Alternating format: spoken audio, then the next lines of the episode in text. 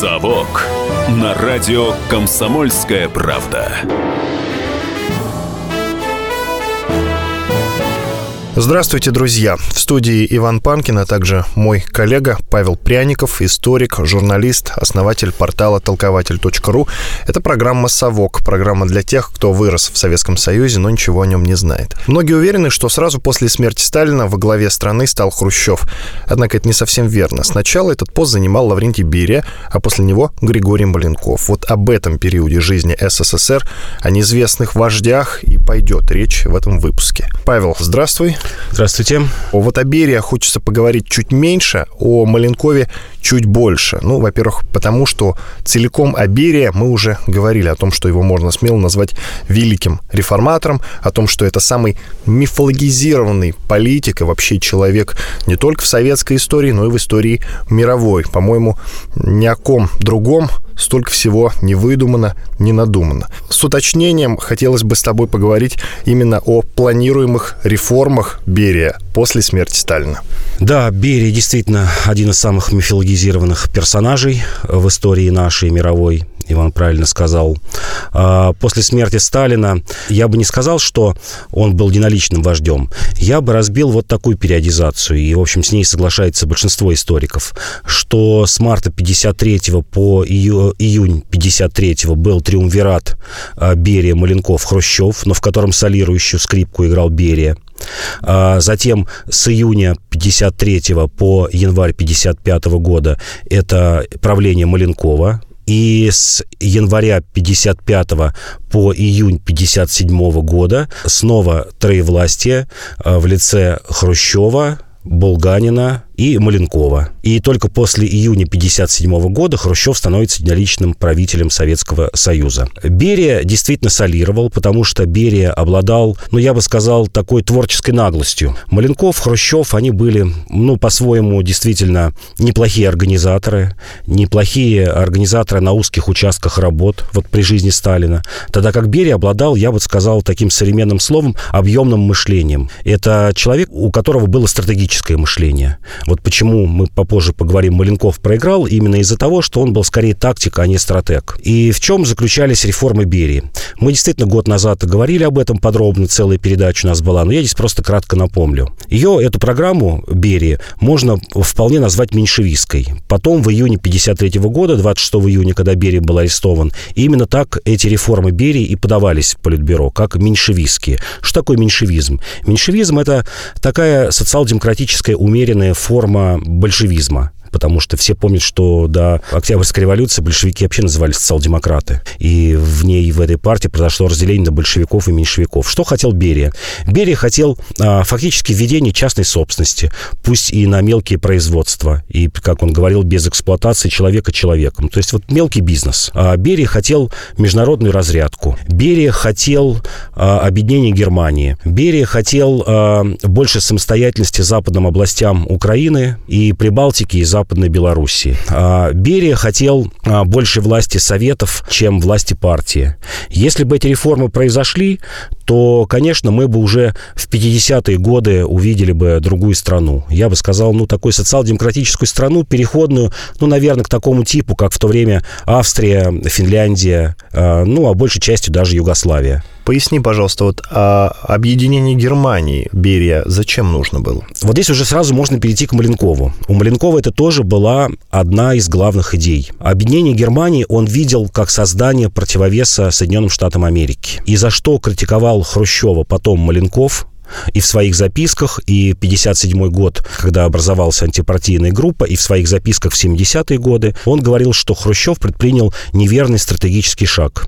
Он пошел на дружбу с Америкой вместо того, чтобы идти на дружбу с Европой в противовес Америке. То есть и Берия, и Маленков считали, что Америка наш стратегический враг. Но для того, чтобы победить Америку, нужно э, взять себе в союзники Германию, Европу. Ну, а Европа не может быть без Германии. Но Германию они видели нейтральной, и Берия Берия и Маленков предлагали проведение всеобщих выборов и объединение двух частей Германии в единое государство, которое вот мы видим в наше время после реформ Горбачева. Но с условием, чтобы Германия вышла из НАТО и закрепила в своей конституции нейтральный статус. Таким образом, они хотели Германию сделать стратегическим другом Советского Союза. Здесь вообще нужно говорить о том, что весь 20 век прошел, но под эгидой, вот, вот под этим стремлением Советского Союза и даже России еще, и я бы сказал, времен Первой мировой войны, прошел под стремлением сделать Германию стратегическим другом. Ленин и левая часть э, большевиков в 20-е годы вообще говорили о том, что будет единое государство, даже такое название появилось Геруссия. В частности, его вот большими фанатами после смерти Ленина были Радок и Зиновьев. Они стратегически вот мыслили так же примерно, как и Берия, о том, что, объединившись единое государство, Германия и Советский Союз навсегда прекратят все войны на европейском континенте, потому что это будет огромное супергосударство. Да, они видели, что Россия, и тогда видели, что будет, ну, такой сырьевой страной, потому что мы не смогли бы быстро совершить рывок, стать промышленной страной. Германия дала бы, как они говорили, нам машины и машинный ум, мы бы дали сырье, людей и огромный рынок.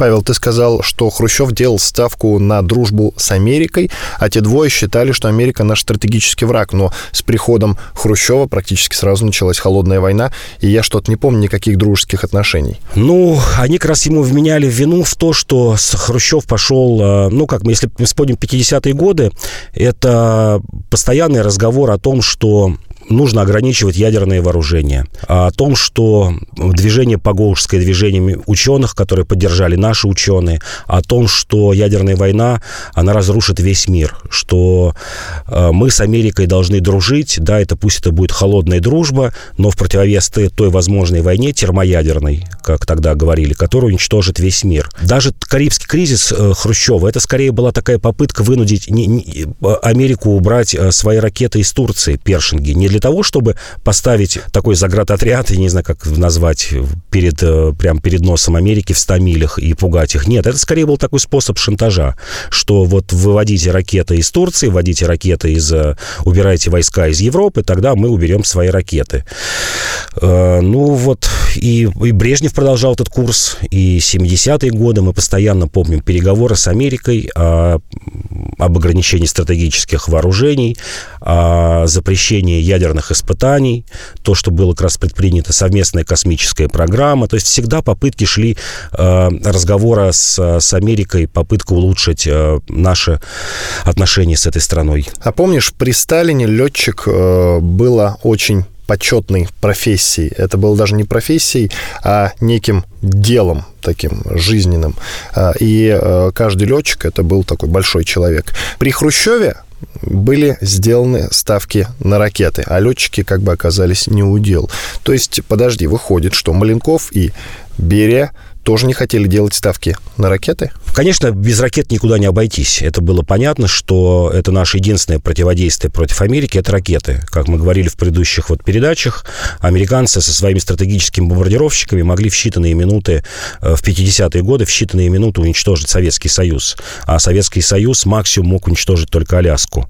То есть э, удар был бы в одни ворота, как сейчас сказали бы. Ракеты, они, в общем, сделали такой паритет между двумя странами. От ракет, конечно, никто не хотел бы отказываться, но, как мысли Берия Маленков, что если бы Европа была просоветской, тогда бы ну, у Америки не появилось бы никаких стимулов вообще вести войну потому что ей противостоял бы огромный блок, и, как они считали, видимо, Америка начинала бы меняться изнутри после этого, потому что Америка оказалась бы в изоляции международной. Вспомним 50-е годы, ну, кто их были друзьями? Побежденная Япония, э, Китай, который э, был, ну, только в 60, в конце 60-х годов пошел на сближение с Америкой в 69 году. И Америку бы, безусловно, и я думаю, что это так бы и случилось, она стала бы меняться изнутри. Наверное, мы пришли бы к такому, к многополярному миру, даже не двухполярному миру, а к многополярному миру. Спасибо. О том, как Маленков пришел в политику, поговорим после короткого перерыва. Через две минуты в студии Иван Панкин, а также историк, журналист, основатель портала толкователь.ру Павел Пряников. «Совок» на радио «Комсомольская правда».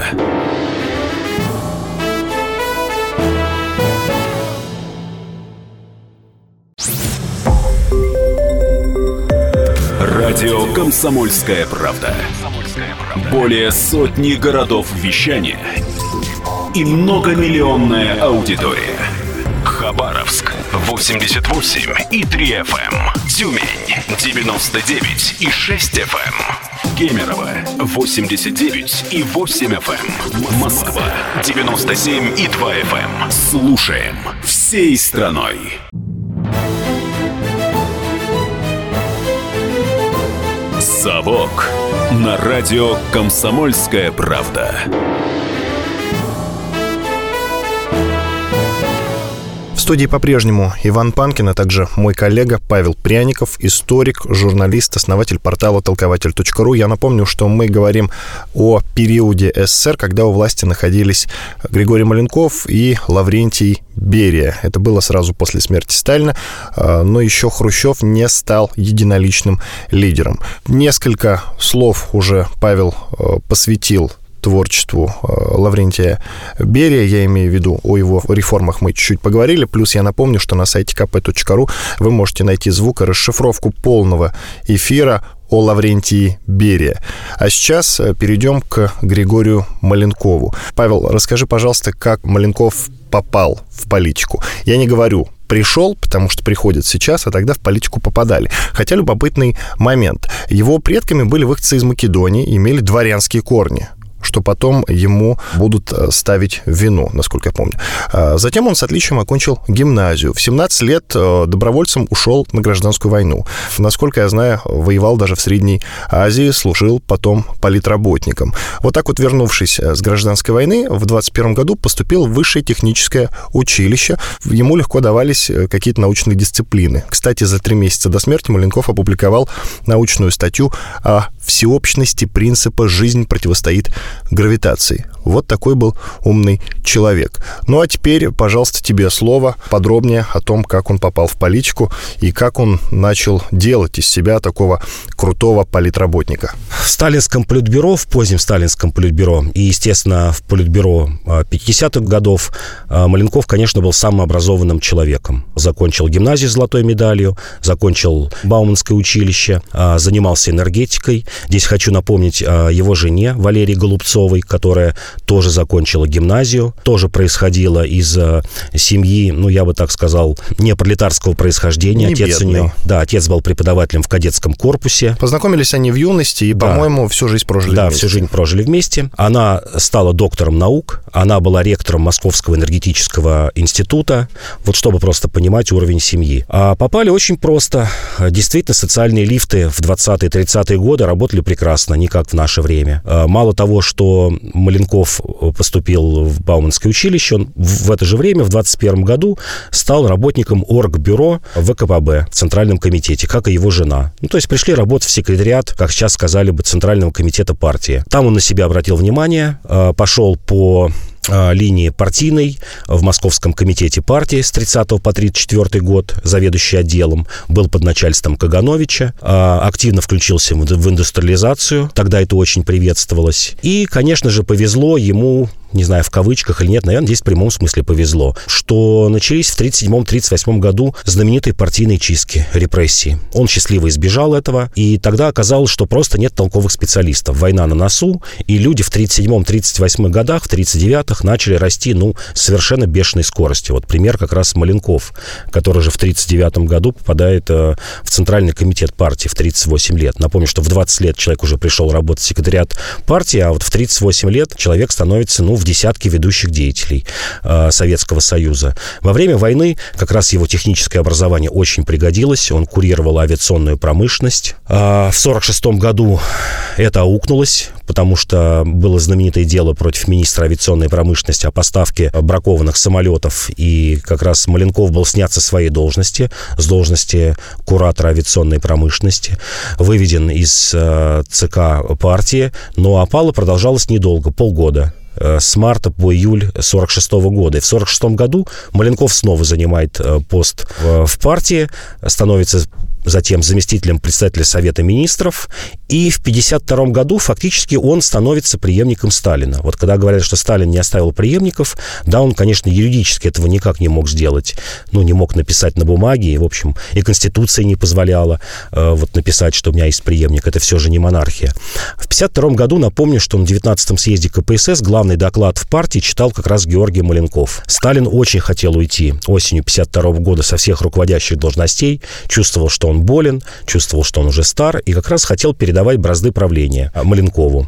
Хотя формально было так называемое пятивластие. Именно осенью 1952 года коллективное правление, которое потом аукнулось в отношении этого периода тем, что в 50-е годы это пятивластие привело к, к большому дележу полномочий к борьбе, к борьбе за власть. Как я уже сказал, в 1957 году только Хрущев стал одноличным правителем, и его шаткое положение продолжалось, в принципе, до его отставки 1964 года. То есть вот этот весь период с 1953 до 1964 года, до прихода Брежнева, можно обозначить как такой вот 11-летний период перманентной борьбы за власть. Это чем-то было похоже на ситуацию 20-х годов, когда Ленин тоже не оставил преемника, вот юридически, не написал на бумаге, кто мой преемник, и все только домысливали, что называется, де-факто, кто же является преемником. Мы помним, что все 20-е годы это борьба за власть, это борьба межфракционных групп. Э, Троцкого, Сталина, Бухарина, Рыкова, э, постоянные коалиции, которые объединялись друг против друга. Даже не 27-й год, когда Сталин э, становится единоличным правителем, скорее это произошло 32-34 годы. Вот эта ситуация была похожа. Но большинство понимали, еще раз скажу, что Маленков – это преемник Сталина. Другое дело, что вот эти люди в пятерке, пятерку я назову, это Булганин, Берия, Маленков, Хрущев, Молотов, они не признавали этого старшинства. Как раз они говорили, ссылались на то, что нигде не записано, что Маленков, э, ну, он не занял никакую ведущую должность, ни там, ни первого секретаря, ни председателя Совета Министров. Сталин до конца своих дней исполнял эти обязанности э, главы и партии, и и, и, советского государства. И это позволило потом, конечно, отстранить Маленкова, сказать, что никаких юридических оснований для того, чтобы он правил государством, нет. И ситуация была немножко странная. Здесь мы уже переходим вот к 50-м годам. А ситуация, как я говорил, с, с марта по июнь 53 -го года было троевластие, а вот с июня 53 -го года было двоевластие. Был Хрущев и Маленков. Многие говорят, что Маленков, но Маленков, э, я вот так сказал, де-факто. А де юра это было двухвластие потому что Маленков был председателем Совета Министров, а Хрущев был первым секретарем партии. То есть существовало, скажем так, советское и партийное руководство страной. Тандем, как сейчас назвали вы. Но в этом тандеме был ведущим, конечно, Маленков, потому что э, вот эти полтора года, когда он был председателем Совета Министров, он делал все для того, чтобы уменьшить роль партии и увеличить роль Совета Министров и вообще советских органов в управлении страной. Павел, э, ты уже циничненько так э, заметил о том, что ему повезло в 1938 году, когда были чистки элит, так называемые чистки верхушки, а, ему повезло дважды, на самом деле. Когда он учился в техническом училище, большая часть э, студентов были приверженцами идей Троцкого. Однако Маленков был одним из немногих, кто выступал против этих идей. И вот э, когда Троцкий был повержен, в училище начала работать комиссия по выявлению оппортунистов. И политическая активность Маленкова, конечно же, не осталась без внимания, и так он стал уже тогда достаточно заметной персоной. Это ему и потом очень сильно помогло. Ты э, хорошо знаешь о том, что троцкизм — это был величайший грех и клеймо э, в советские времена, вплоть, кстати, до заката советской власти, если ничего да не я путаю. бы сказал, что и сегодня. Э, Троцкизм? Такое, такое клеймо, да, посмотрите, реабилитировали Бухарина, Рыкова, а Троцкий так остается персоной нон-грата. Я уж не говорю о том, чтобы ему там памятники ставили или памятные доски. Вон, Колчаку сейчас памятную доску повесили. А Троцкий... Ну, ее сняли, да. да. Ну, перенесли, сняли, ну, перенесли. А Троцкий так остается вот такой забытой фигурой. Я бы сказал, что вот э, мы говорим, что Берия такая вот великая оболганная а, фигура. Я бы сказал, что еще и вторая Троцкий. Вот два э, советских деятеля 20 века, на которых до сих пор висит такое клеймо мощное. А я бы Э, сюда добавил незаслуженно обласканного Кирова. потому что у нас полстраны как раз носит имя Кирова, который, на самом деле, исторического следа не оставил толком никакого абсолютно. У нас с тобой, кстати, был выпуск про Кирова, да. если я ничего не путаю. А, и, безусловно, в, в 50-е годы э, сказалось, э, ну, я бы сказал, хорошее тактическое мышление Маленкова, но отсутствие стратегического мышления, которое привело к его поражению. И, как ни странно, э, Хрущев, который воспринимался в сталинском политбюро как самая слабая фигура, как такой шут, человек, который, ну, проваливал одно за другим задание партии, и, в общем, непонятно, за что его держали, как многие удивлялись. Э, и как раз клеймо троцкиста, о чем ты говорил, именно было на Хрущеве. Хрущев был троцкистом, потому что в 20-е годы он поддержал Троцкого, тоже когда учился в училище, и ему это потом припоминали, и припоминает сегодня. Вот есть знаменитые записки Бабкова, заместителя председателя КГБ, где он говорит, что вот прям так и называет совершенно кратко. Советский Союз разрушили троцкисты Хрущев и Горбачев. Горбачев он тоже относится к троцкистам. Но вот, тем не менее, а, Хрущев обладал действительно стратегическим мышлением и, я бы сказал, силой воли. Силой воли, когда он мог а, противостоять своим а, недавним товарищам по партии. Сделаем небольшую паузу, уходим на рекламу и хорошие новости. В студии Иван Панкин, а также историк, журналист, основатель портала толкователь.ру Павел Пряников. Мы говорим про неизвестных вождей. В данном случае про э, Лаврентия Берия и Григория Маленкова. «Совок» на радио «Комсомольская правда».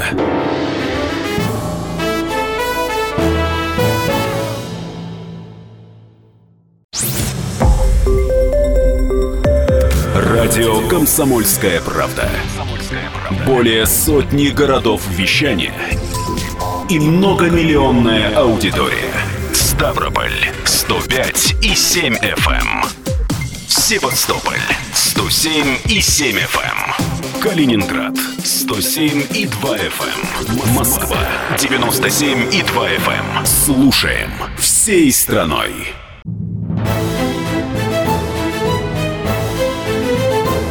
«Совок» на радио «Комсомольская правда».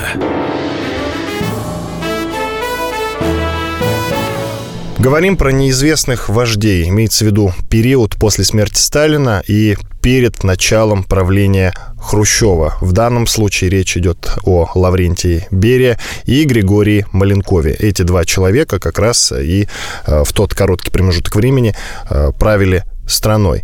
Павел, ты в прошлой э, части нашей программы, в самом конце, э, сказал о том, что Хрущев какое-то долгое достаточно время был полным аутсайдером во время сталинского правления. Смотри, сам Сталин, кстати, просто любопытный момент в проброс, сам Сталин э, в начале 20-х годов тоже был полным аутсайдером э, вот в этой лидерской гонке. Вспомни, пожалуйста, вот даже итог голосования. Да, согласен. Итог голосования Сталин там занял э, девятое или десятое место. А то и двадцать первое. Ты выкладывал нет, да, на 9, своей странице да, в нет, Фейсбуке. девятое или десятое место. То есть Сталин не был даже в шестерке. Он примерно был на уровне Молотова, такого второстепенного э, правителя. Кстати говоря, и Троцкий не был в числе лидеров. Лидером видели Рыкова, Томского, которого сейчас уже никто и не помнит. И вообще как раз говорили, что Рыков это вот идеальный кандидат а, для, для советского государства, в том числе здесь, может быть, для кого-то это будет неприятно, но многие партийцы рядовые говорили, что а, советскому государству нужен русский правитель, потому что очень многие говорили, что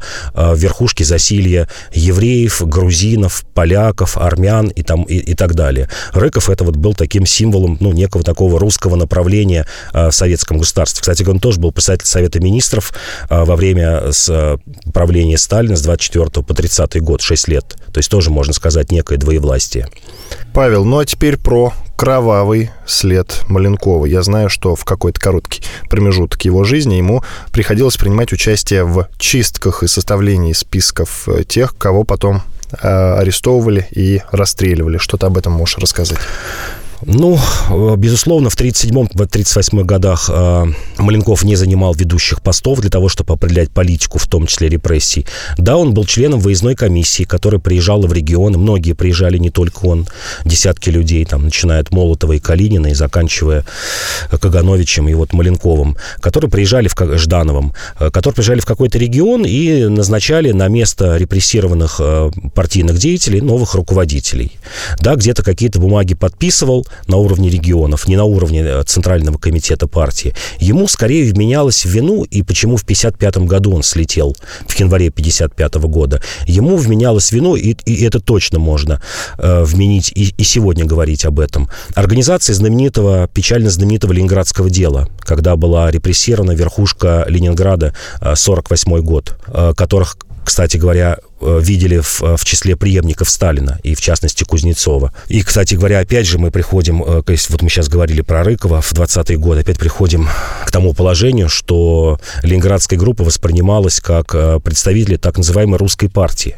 Опять же снова возник спустя 25 лет разговор о том, что в, в партийной верхушке слишком мало русских людей, что все республики имеют своих руководителей, свои министерства, свои отделы служб служб безопасности только одна Россия, РСФСР, не имеет никакого руководства. Маленков, да, был в числе людей, которые состряпали это дело, и, наверное, даже организатором этого дела, который превратно подал Сталину, что внутри партии зреет фракция русских националистов. Это было одним из главных и таких тяжелых обвинений э, во фракционной борьбе, потому что все понимали, все помнили 20-е годы, насколько это обескровило партию, насколько это привело к ослаблению советского государства в 30-е годы, и все боялись появления какой-либо фракционной группы. Потом, кстати говоря, спустя 10 лет это будут ставить в вину в том числе самому Маленкову, что он организовал фракционную группу, боится разрушить партию. Это был страх и у партийной верхушки, и у всего советского народа, потому что все понимали, что вот этой фракционной борьбе предшествует либо репрессии, либо война. И все хотели этого избежать. Вот это точно ставили в вину организацию Ленинградского дела, после которого Маленков пошел в горы, и, как я уже сказал, осенью 52 года стал восприниматься как э, наследник Сталина. Именно не Кузнецов, не ленинградские деятели, а именно Маленков. То есть это был, ну, такой долгоиграющий момент для Маленкова. Тут он скорее себя, вот, может быть, и проявил как уже почти как стратег. Вернемся в конец 30-х годов. Э, есть такой любопытный факт из биографии и Маленкова, и Берия. Дело в том, что они дружили. Более того, Маленков в 1938 году рекомендовал на пост наркома внутренних дел Берия. Что ты об этом скажешь? А Берия тоже был как раз человек, который воспользовался тем самым социальным лифтом 37-38 годов. Он примерно ровесник был. Маленков понимал, что он молодой работник, не очень опытный, что ему нужна поддержка, что вокруг, несмотря на репрессии, остались такие опытные, я бы сказал, бойцы, как, например, Молотов, Калинин, Сталин, понятно, то есть такие старые большевики, Микоян. И вот эта вот молодая группа, она уже тогда пыталась, э, ну, какой какое-то плечо поддержки друг другу ставить. И они действительно дружили друг с другом. И Берия в те времена, как мы уже говорили, вот мы опять возвращаемся к этому, он воспринимался, наоборот, как символ возвращения законности. Э, прекращения репрессий в 1939 году. Более того, первая Бериевская амнистия, по которой вышло 240 тысяч человек, по которой были отпущены из СИЗО еще около 150 тысяч человек. И с 1939-1940 год люди в больших городах просто вздыхали и говорили, что ну наконец-то вот какой-то пришел порядок, как это тогда воспринималось. И, в общем, они в 50 1953 году при смерти Сталина дружили и понимали, и им потом ставилось в вину, э, что именно они не оказали помощь Сталину. Но это такое не оказание помощи, в общем, уголовное преступление. И сейчас человека могут осудить к тюремному сроку за то, что он не оказал помощи умирающему человеку. Никто, конечно, не знает. Я прочитал множество записок. Там, наверное, больше десятка. Каждый оставил свои записки, как умирал Сталин с 1 марта по 5 марта 1953 года. И Микоян, и Хрущев, и помощник э, Маленкова Суханов, ну, множество. И Жуков, и американские историки. И у всех своя версия. Но большинство сходится на том, что Берия, Маленков и в меньшей мере Хрущев не оказали помощи Сталину, которая, возможно, его и спасла бы да, он, наверное, был частично бы недееспособен, но вполне мог выжить. То есть тут тоже проявилось вот такое братство и такая дружба между Маленковым и Берией. Уточним, Сталин умер 3 марта, насколько я знаю. Ну, вообще 5 объявляли. Объявляли да, 5, но 3, да, насколько да. я знаю, он умер. Но расходились ведь интересы в какой-то промежуток времени у Маленкова и Берия. Я знаю, что они даже начали недолюбливать друг друга. Мне любопытно, чтобы ты рассказал о борьбе между ними после смерти Сталина. Вот третье-пятое число, как развивались их отношения, как они уже строили свои дальнейшие планы. А, планы были понятны. Вот есть хорошие записки Жукова, архивные. Он, правда, это рассказывает со слов Булганина, хотя он тоже принимал в заседании президиума. Прям вот как он вспоминает, заседание президиума 5 числа закончилось, и через 10 минут объявили, что Сталин умер. Он вспоминает выражение лиц, разговоры, как кто себя вел во время этого заседания и до этого. Вот по его мнению, что никаких больших разногласий не было между троицей Хрущев, э, Маленков и Берия. Ну и в, в небольшой мере Болганин, который был более слабой фигурой, министр обороны, был чуть более слабой фигурой, но тем не менее тоже принимал какое-то участие в этом. Было э, понимание у этой троицы, что единовластие в партии приводит э, к печальным последствиям. И было коллективное решение на какой-то момент, что партия должна стать коллективным органом. Управление партией должно осуществляться коллегиально. А, не только этой троицей, но вообще президиумом то есть группой нескольких лиц, это там вот в то время это колебалось от 7 до 10 человек, э, которые должны большинством голосов принимать решения о главных вопросах для советского государства. Кстати говоря, именно перевес голосов в президиуме в 1957 году помог Хрущеву остаться у власти. То есть, э, если мы совсем перескочим еще на 4 года, но я кратко скажу да, об этом, э, как раз Жуков еще раз помог Хрущеву. Сначала он арестовал Берию в 1953 году, году, в 1957 году он помог э, Хрущеву получить большинство в президиуме и потом на пленуме ЦК КПСС, который оставил э, Хрущеву во главе партии. То есть до 1957 года это действительно были коллективные решения. Никто не мог, как в предыдущий период, как Сталин, единолично прийти и что-то сделать. И а, здесь еще и началась большая игра, я бы сказал, силовых структур потому что оба раза и в июне 1953 года, и в в, в июне 1957 года большую роль сыграла э, армия советская, Министерство обороны, потому что Жуков впрямую говорил, что если что-то пойдет не так, то будет военный переворот, и армия возьмет бразды правления. Что потом ставилось в вину Хрущеву? Опять же, был страх, как мы говорим, уже не только перед э, органами госбезопасности, но и перед армией. После этого министр обороны стал и до сих пор остается слабой политической фигурой. Если только возникает какая- какая-то яркая личность э, в армии, армейской среде, и сегодня это происходит также. Он убирается из э, политиков. Мы вспомним, например, Лебедя, генерала Лебедя, который заявлял на, о своих политических амбициях и был быстро убран из, в общем, из политики. Ну, слушай, это не доказано. Вообще-то Нет, я говорю, даже он погиб не... в авиакатастрофе, Нет. вертолет разбился, Нет, я говорю, даже не о смерти, не, не о смерти, а о том, что это был воспринимался в 96 году как преемник Ельцина, как второй по силе человек, глава Совета Безопасности, человек, остановивший войну в Чечне. И тут он увольняется, ссылается губернатором Красноярского края. Это можно назвать, что это ссылка. Вот если бы он стал мэром Москвы или мэром, мэром Петербурга, да, он там продолжал бы политику. Все понимали, что все на этом его политическая карьера закончилась. Любопытный факт из биографии обоих, я имею в виду Маленкова и Берия. Ты помнишь, я уже говорил о том, что в 1938 году Маленков рекомендовал на пост наркома внутренних дел Берия, а затем, после смерти Сталина, Маленков ему ответил, а, точнее наоборот, э, по рекомендации Берия э, Маленков был назначен председателем Совета министров. Вот э, такой любопытный момент. Э, расскажи, пожалуйста, во время Великой Отечественной войны чем занимался Маленков? Маленков, э, естественно, как все партийные люди тогда, руководил, я бы сказал, обороной тыла. Человек отвечал, конкретно отвечал за авиационную промышленность во время войны. И, э, как я уже сказал, в 1946 году это его вот на время даже погубило, когда он был на полгода выведен из э, состава руководящих органов. Конкретно, да, занимался авиационной промышленностью, курировал ее. А, кстати говоря, в 50-е годы курировал создание атомной бомбы. Вот мы вспомним, что Берия... Вместе с Берия. Водородной бомбы, водородной. А, водородной. Водородной бомбы, То есть да. Берия курировал атомную, атомную а Маленков, а Маленков водородную. водородную. Да, и 12 августа 1953 года была взорвана первая водородная бомба в Советском Союзе, и тогда уже, в общем, можно так сказать, полный паритет с Соединенными Штатами настал. Но Берия атомным проектом занимался успешно, а, Маленков водородным проектом. Тоже успешно, успешно, тоже успешно, да? да, тоже успешно. Мы обошли американцев. Да, мы да, обошли американцев. Да. Это интересно. Иван Панкин, а также Павел Пряников, историк, журналист, основатель портала толкователь.ру. Вернемся через две минуты, продолжим эту тему.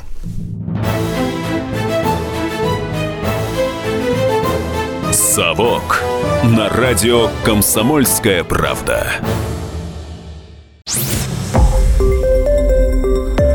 Радио «Комсомольская правда». Более сотни городов вещания – и многомиллионная аудитория. Хабаровск 88 и 3 FM. Эм. Челябинск 95 и 3 FM. Эм. Барнаул 106 и 8 FM. Эм. Москва 97 и 2 FM. Слушаем всей страной.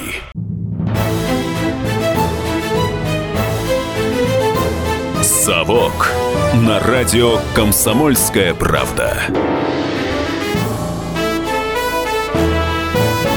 Иван Панкин, Павел Пряников, историк, журналист, основатель портала толкователь.ру. Напомню, что мы говорим про неизвестных вождей. Берия Маленков – это связка, которая руководила страной, фактически руководила страной после смерти Сталина до того момента, как э, единоличным лидером стал товарищ Хрущев.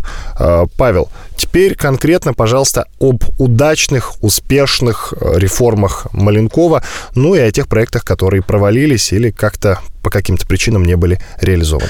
Самая главная реформа Маленкова – это э, успешное развитие сельского хозяйства, а перевод сельского хозяйства на новые рельсы. Все понимали, что так, как жило сельское хозяйство 53 года, больше жить нельзя. Колхозники были задавленными огромными налогами. Крестьяне, несмотря на то, что они не имели паспортов, все равно бежали в город. Э, с 49 по 53 год 3,5 миллиона трудоспособных крестьян убежали из э, деревни в города. Мало того, что война выбила очень сильно трудоспособное мужское население в деревнях, так вот еще и это бедство. Я назову такую цифру. В 53 году средний годовой доход крестьянского хозяйства, вот не одного человека, а вот крестьянского крестьянского домовладения, семьи крестьянской, был 105 рублей в год.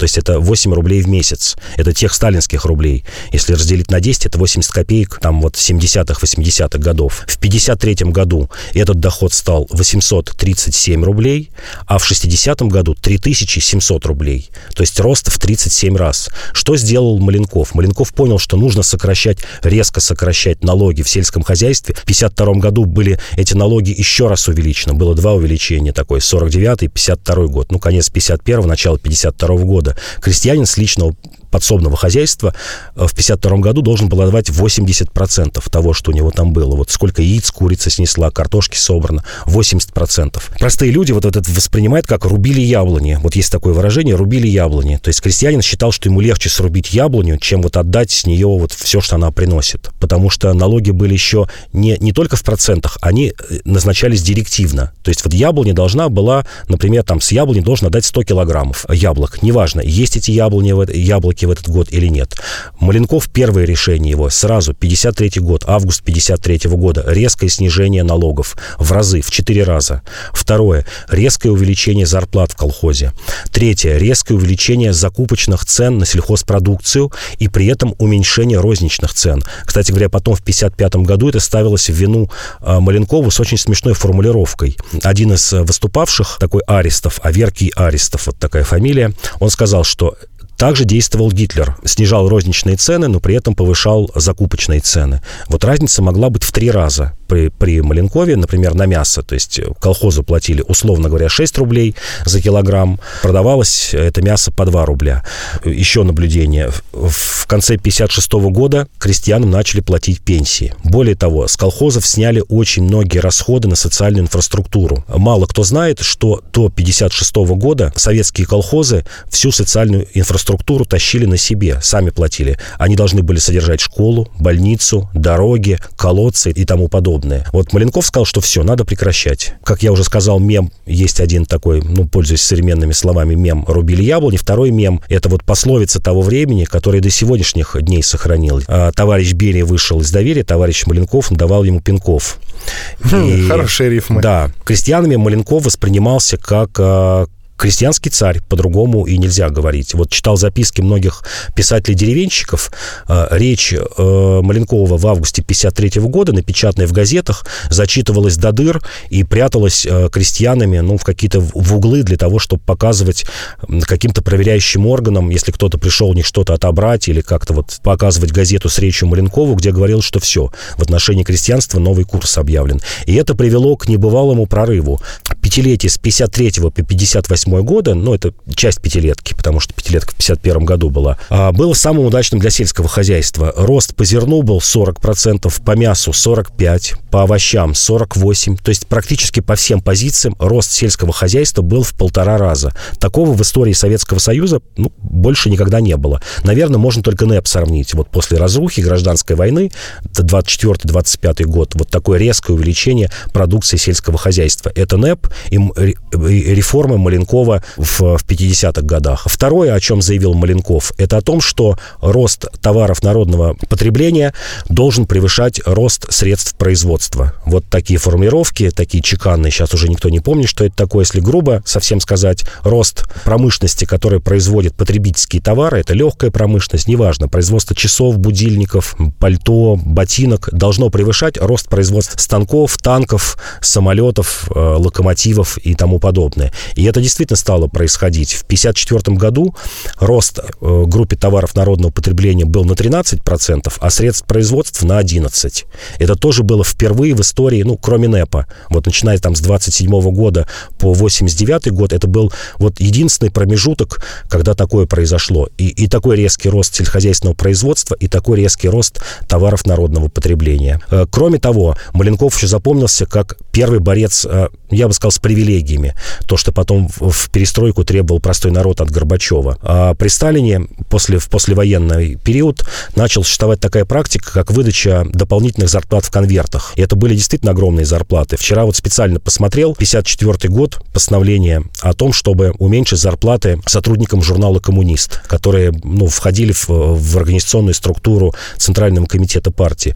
Так вот, например, у членов редколлегии журнала «Коммунист» официальная зарплата была 3600 рублей. Ничего себе. А в конверте космические, космические а в конверте доплачивалось еще две с половиной тысячи рублей. Ничего То есть себе. 6100 рублей. Журналисты жили как депутаты. Вот таких партийных органов. Сегодня я имею да. в виду, как депутат И, да, заведующий отделом в, в комитете партии получал официально 2000, еще 2000 в конверте. После этой реформы как раз все выплаты в конвертах э, прекратились, было сокращено, э, сокращен аппарат на 5%. Кажется немного, но это все, все равно испугало аппарат, который встал потом на сторону Хрущева. На вот одном из заседаний в 1954 году, где Маленков как раз клеймил э, засилие бюрократии и этим обосновывал, что власть должна постепенно переходить от партии к советским органам и к Совету министров. И вот Хрущев в ответ ему сказал, Георгий, но ведь аппарат — это наша опора, чего ты делаешь? Это вот дословные слова, которые многие передают. Э, вот я знаю, что ты хорошо относишься к периоду правления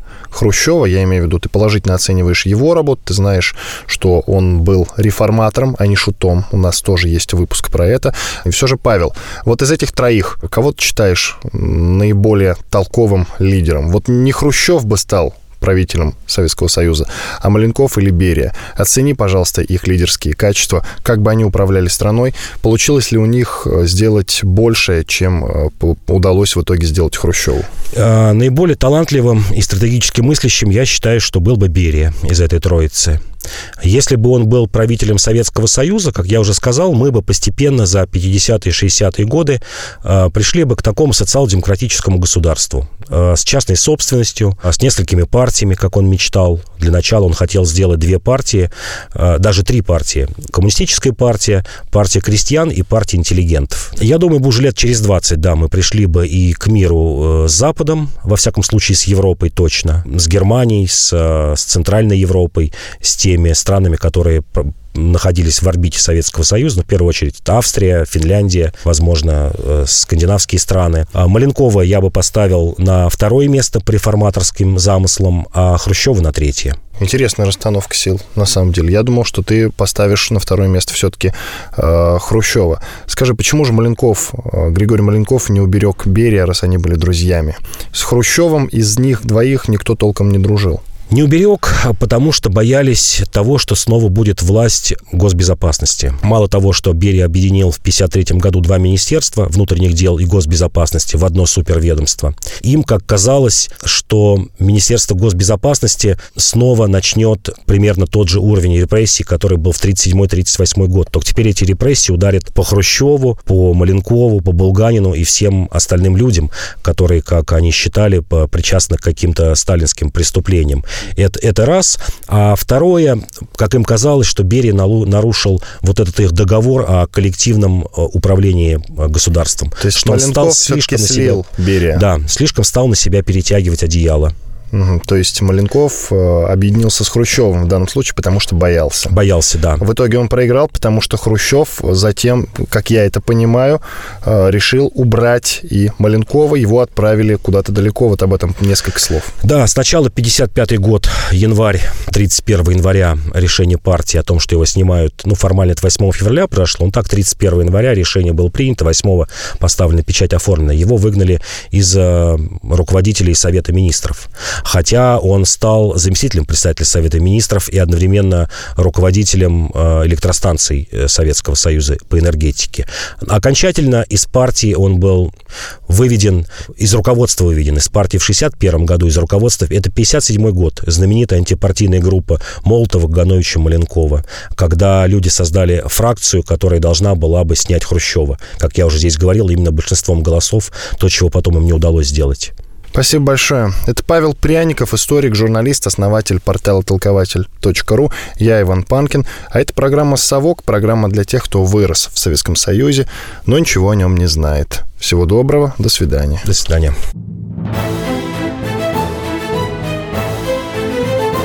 «Совок» на радио «Комсомольская правда». Радио «Комсомольская правда». Более сотни городов вещания и многомиллионная аудитория. Таганрог 104 и 4 FM. Эм. Ставрополь 105 и 7 FM. Эм. Тюмень 99 и 6 FM. Эм. Москва 97 и 2 FM. Слушаем всей страной.